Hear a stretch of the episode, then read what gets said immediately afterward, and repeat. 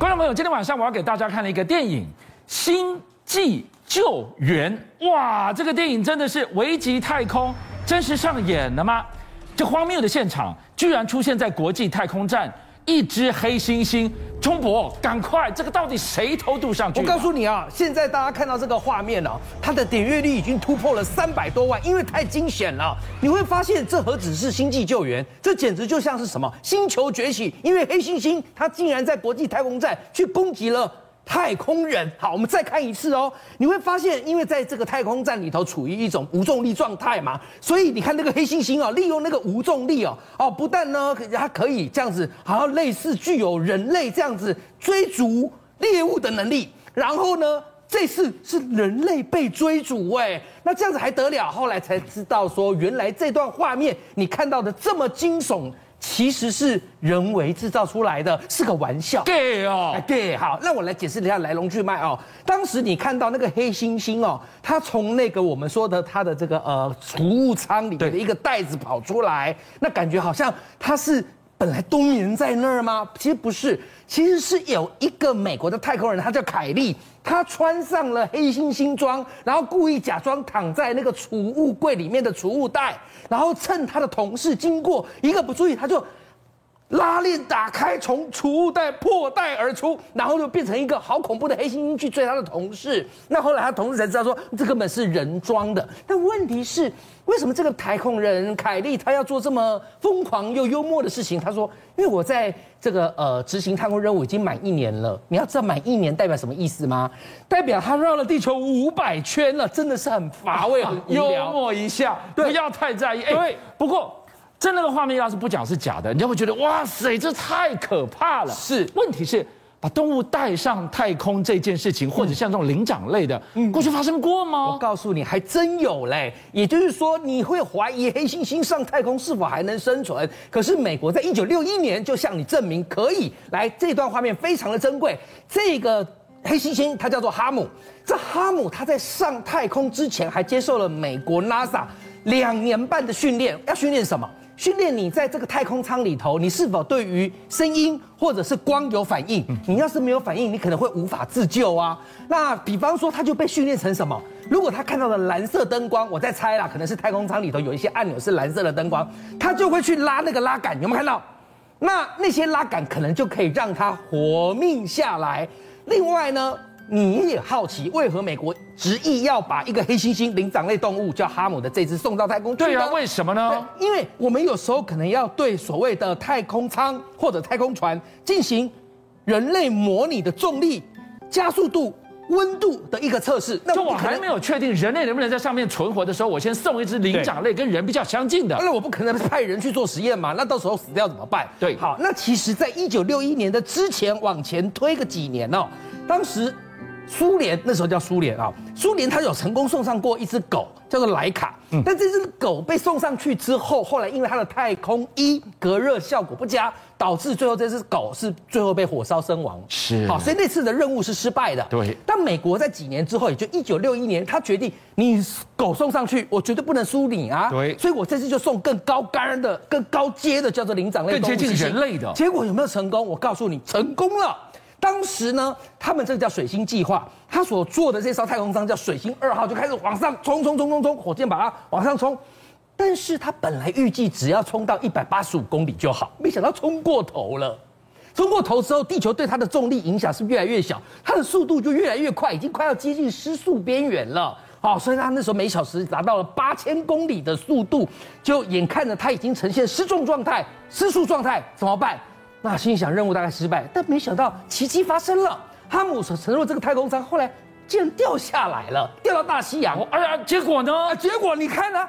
这个画面当中就是显示，当时经过了这十六分钟的生死一瞬间，哈姆掉下来，打开太空舱，他活得好好的，安全降落。对，那活得好好怎么办呢？马上呢，NASA 太空人就给他一个奖励，这奖励非常的巨大。一颗苹果加半颗橘子，漂亮！欢迎回到地球。不过，说到了抢进太空，如果二零二一是美中短兵相接的一年，那跟大家预告，今年全新的二零二二绝对是有过之无不及。来看到抢进月球，中国大陆居然拍到了广寒宫。是，这是中国大陆的月球探测车玉兔二号哦。它其实早在去年十二月初的时候呢，就有先传回来，他们似乎有在月球的天际线，在北边的天际线发现了一个很像建筑物的，就是画面当中你所看到的，像不像建筑物？我坦白讲，真的蛮像的哦，很像一个建筑物的东西。但那是因为它是去年十二月初发现的。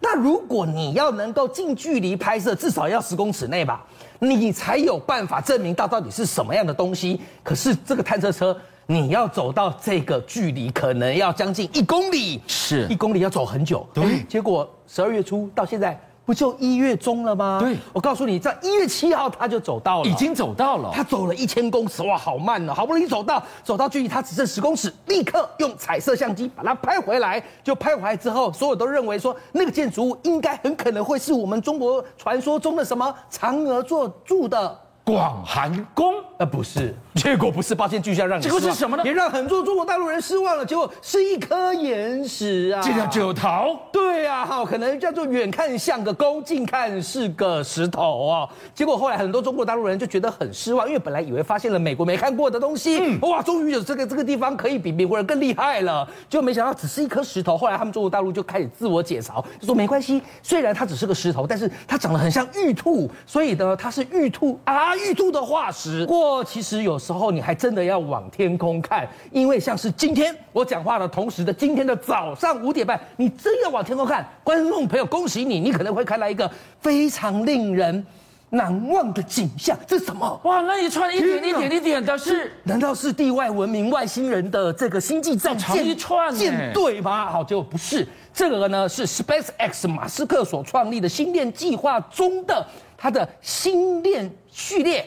那我们晓得啊，星链计划就是什么？就是马斯克他计划要未来将来要有四万多颗的卫星在近地轨道在那边绕绕绕做卫星的用途嘛。我们讲的很多哎，我们第一次看到它。对，那目前已经发射过一千多颗在近地轨道开始运行了。是，那有时候你就会看到他们会有一个星链的一个系列，就好像那个云霄飞车，好像火车车厢这样子，有没有？一一个一个一个推着，一个推着，在在在在跑。这次你看到的这个卫星星链的序列是四十九颗连成的，哇，四十九颗连珠啊！它是第一次打上去这么久，第一次就划过台湾啊！没有错，刚好经过台湾，所以你今天早上五点半抬头，你就会刚好看到，而且它的亮度非常亮，是二点五等。似乎已经跟北极星一样亮，甚至搞不好还比它更亮。那我就想到 Netflix 最近很热议的，千万别抬头。为什么？彗星要撞地球了，这件事真的会发生吗？到底要抬头还是不抬头？哈，我告诉你，如果一颗行星准备与地球擦身而过，而可能出现像电影《世界末日》或彗星撞地球的剧情，那当然不要抬头，要躲都来不及啊！这是有一颗巨大的小行星叫七四八二。我说它巨大，它到底多巨大？我跟各位讲啊，你看它地球曾经被陨石击落的这样的一个坑呢、啊，大概可能也说一个足球场大，对不对？对，它不是啊。你看呐、啊，这个模拟出来的画面呢、啊，它的长度竟然有一公里。我用一个类比的方式，就是相当于美国帝国大厦的两栋半。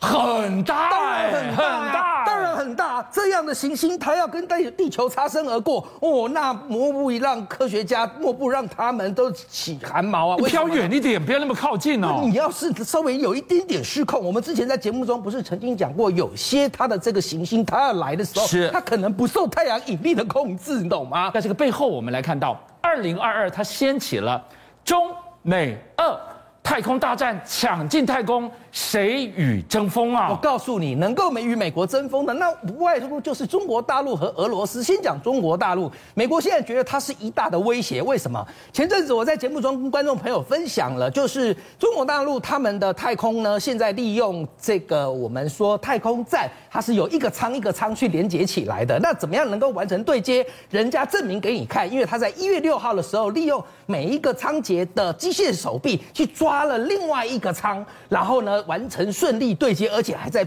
中间做一个平行的反转。美国人看了之后，你知道美国人看的亮点跟我们不太一样。我们看到就是哇，你好棒棒，好厉害。美国人看到说，哎，你好恐怖啊，哪里恐怖？你既然机械手臂可以抓旁边的其他的舱或者其他的船，然后来跟你做对接，那你不就无所不抓吗？不过还有另外一个威胁，这个威胁有一点类似无心插柳柳成荫，他也不是故意的，就是俄罗斯的太空垃圾啊。我告诉你啊，为什么俄罗斯会有太空垃圾？来。